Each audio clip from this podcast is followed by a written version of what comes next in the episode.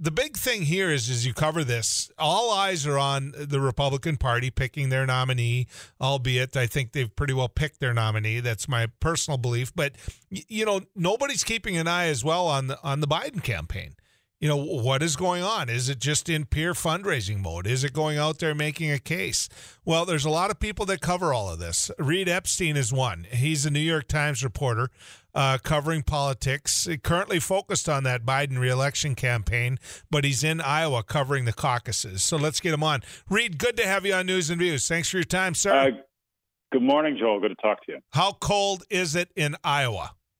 Uh, it's very cold. It's so cold that uh, if you walk outside, like the any sort of fluids that are in your nose or ears will just freeze when you're outside, inside inside your head. So it's uh, it's extremely cold, um, and frankly, it's dangerously cold. And we've seen a lot of events get canceled because Nikki Haley canceled an event because her plane couldn't get from one part of the state to the other.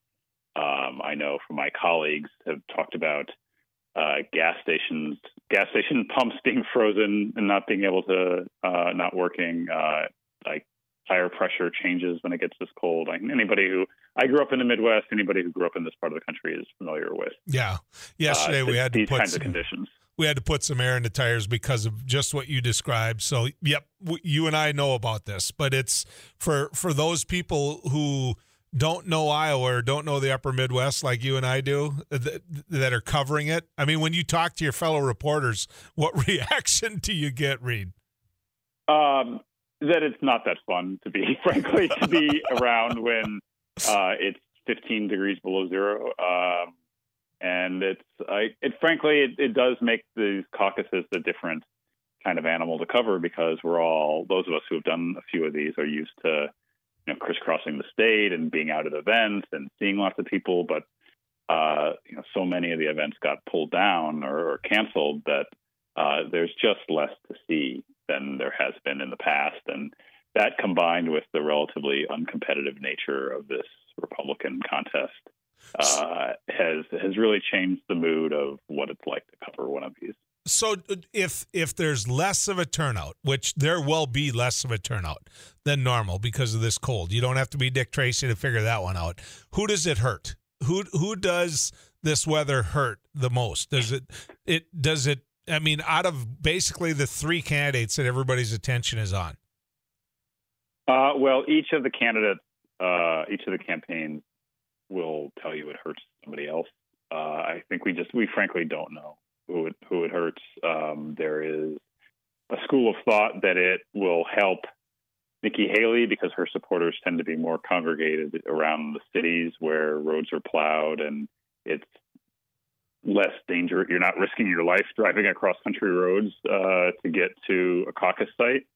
Um, but her supporters tend to not be uh, quite as much of your devoted hardcore base Republicans, and so maybe they won't go outside in the cold uh, the way that Trump's uh, will or DeSantis's might, and so we don't really know. Um, I mean, these so much. This is the sort of thing that happens with each caucus in either party, where uh, everybody has different ideas of what the turnout will be, and it's a lot of the discussion in the days leading up to the caucus night. Um, mostly to fill the time, frankly, but no, because nobody knows how many people are going to sure. show up. When, when you look at this race from afar and, and you just take a look into it, it, tonight is a really big night for Ron DeSantis, it would appear, because this man kind of went all in on Iowa, and uh, the poll numbers show that it is, he's not getting that dividend back. If if Ron DeSantis comes in third and a distant third tonight,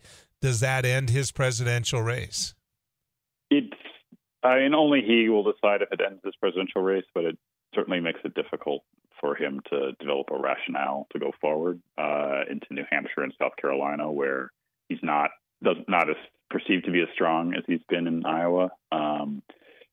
And it would give Nikki Haley an argument that she's the chief Trump alternative going forward. Now, it also makes a difference what Trump's number is. Uh, if Trump is, there's a big difference, I think, in how these results will be perceived if Trump is at closer to 40% than 50%. Uh, if if Haley and DeSantis can combine for a, a majority of the support Republican caucus goers, they can make an argument that Trump is not the choice of the party and that the they need they one of them needs to drop out and they can combine and their supporters combine to put up somebody against Trump in one on one. But if Trump is above fifty percent or much above fifty percent, it really deflates the argument for anybody else going forward. Yeah. I had a friend yesterday tell me, you know, ask me basically, what does Donald Trump have to fear in all this? All the polls show him with a commanding lead. And in my scenario, you, know, of course, this is what if. This is a long shot scenario, but if if Haley comes in second and a much stronger second than than what uh, DeSantis does, DeSantis gets out, Ramaswamy gets out. Now you've got Haley and just Trump. Haley makes it through uh, New Hampshire. Now she's headed to South Carolina.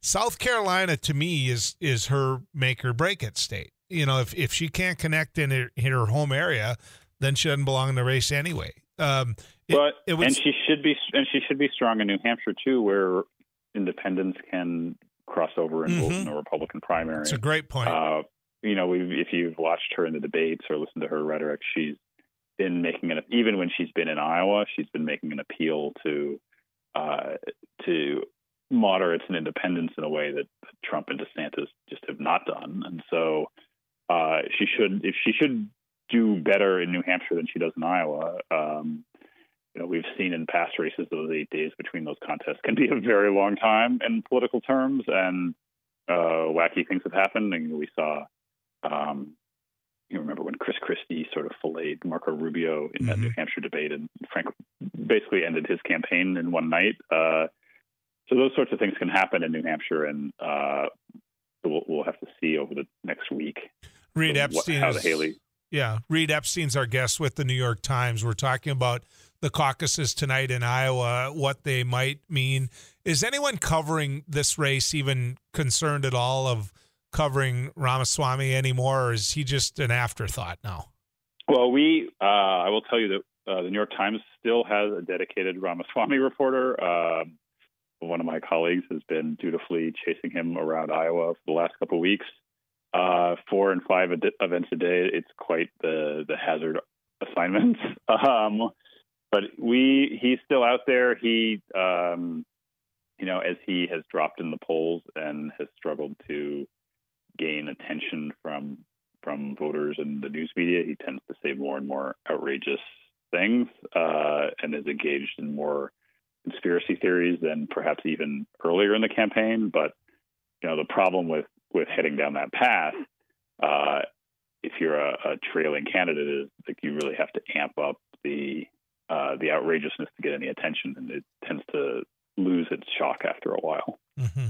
Uh, I want to ask you when we come back about you know where how big of a factor it is when you have the governor of North Dakota, for example, Doug Burgum, now endorse. Uh, a lot of people I spoke to in Iowa didn't know that Doug Burgum was in the race. You know that that you know how big of a factor that is, and I want to put this in the perspective of people here, North Dakota, uh, you know, Western Minnesota, you know, that type of a of a context. But uh, stick around; oh, we'll get a chance to visit with Reid a little bit more. I appreciate Reid Epstein staying with us a little bit longer. He writes for the New York Times. Obviously, you can hear his podcast. Abby's a regular as well, uh, and you get a chance to hear him there. But uh, here, Reid, what I wanted to ask you is this: in, in North Dakota, uh, Governor Burgum came out in an interview with Chuck Todd on Meet the Press and said he wouldn't do business with uh, Donald Trump. J- just quickly take a listen to this. Donald Trump? Uh, I don't think so. Why? I would. I just think that it's, important that you're uh, judged by the company you keep, and I. You just wouldn't do business with him. No, I wouldn't. Okay, now that same man yesterday was in Iowa running in front of a microphone saying he's my guy. Uh, are you seeing a lot of that out there on the trail? Well, I mean, Trump is still very popular here. Um, I frankly was also sort of surprised when I heard that Governor Burgum had, had endorsed Trump yesterday. Uh, it, it, I wasn't watching the Trump rally as it happened, and uh, had not thought of Governor Burgum for a while, for some time, and, uh, until I saw that he endorsed him yesterday. But it, it does seem like a pretty transparent uh, play by the governor to try to get into Trump's good graces and perhaps uh, win himself a cabinet post if Trump is uh, wins the White House back. Yeah, that's what everyone here is basically speculating as well. And I don't think it's much of a speculation anymore. I want to talk about the Biden campaign, which you've been covering. Uh, a lot of surrogates out there speaking on behalf of Joe Biden now. I saw it on the, the Sunday shows, whether it's the governor of Illinois or Minnesota or California or others. Uh, are you seeing more and more Democratic uh, strong surrogates out there uh, basically beating the drum for Joe Biden? Well, later today, uh, Governor J.B. Pritzker of Illinois and Senator Tina Smith of Minnesota and uh, Jeffrey Katzenberg, the Hollywood mogul who is uh, leading the Biden campaign, campaign's fundraising efforts, are uh, are are coming to Des Moines in the negative 12 degree weather to uh, to talk about Joe Biden on the day of the Iowa caucus. It's a, it is a an effort to try to steal some attention from the Republicans uh, first contest to talk about Biden and, and counter program a little bit.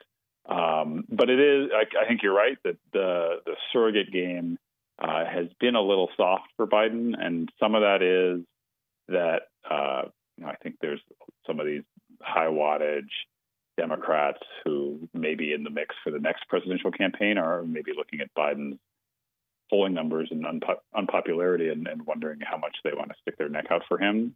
Um, on the other hand, you have people like Gavin Newsom in California who can't get enough. Right? They want to they want to be out as much as they as much as possible, uh, stumping for the president. Um, but the issue is, you know, in in presidential campaigns, you need the principal, you need the candidate himself to be out doing the work that uh, of talking to people and pushing the message, because having others having people like Amy Klobuchar or Tina, Tina Smith or or governors uh, only gets you so far. And Biden's sort of pace of campaigning and and and public appearances has been pretty slow uh, for a president uh, running for reelection, whether that's because of his age or because he's been busy with uh, with world events. Uh, it, it does combine to to leave him a little bit behind the pace of, of where an incumbent president might be at this point. Where's he at money wise? Uh, well, they announced this morning uh, that they uh, had $117 million on hand in their three fundraising accounts at the end of the year, uh, which is a lot of money. Uh, they the raising money is, has not been a problem for them, uh, but they they have spent a lot in toward the end of last year. Uh, they had spent tens of millions of dollars on TV ads in the battleground states to try to boost the president's approval ratings uh, and his standing against Donald Trump in the in the places where the presidential campaign is going to be most competitive. Uh, and that has not seemed to work at this point. It hasn't moved his numbers in, a, in an appreciable way. Uh, the campaign's bet, which they have said over and over again to any reporter that asks, is that once Republicans nominate Donald Trump, that they believe that Biden's numbers will improve because the the prevailing theory is that uh, voters who aren't paying close attention to these to this race or, or to politics in general don't appreciate that that Republicans are going to nominate Trump again, and, and that they think once people understand that, uh, they'll be repelled by him with memories of the chaos and everything else that took place when Trump was in the office. Uh, and I know we've only got 30 more seconds with you here, but how big of a factor is it that the polls show Nikki Haley easily beats Biden, while with Trump it's a much closer race? Well, certainly Democrats uh, are are pretty afraid of that prospect. Uh, and that is the, the argument that Nikki Haley has been making on the campaign trail, but we haven't seen it be, so far, at least in Iowa, be terribly effective in wooing Trump supporters over to Nikki Haley. Yeah, I think they're in love with him. I think it's just what it is. Um, Reid, thank you for your time, sir. I hope you get warm. Get get yourself some I, hand warmers. Thank you, Joel. You bet. Uh, what a guy, ladies and gentlemen, does his job and does his job well.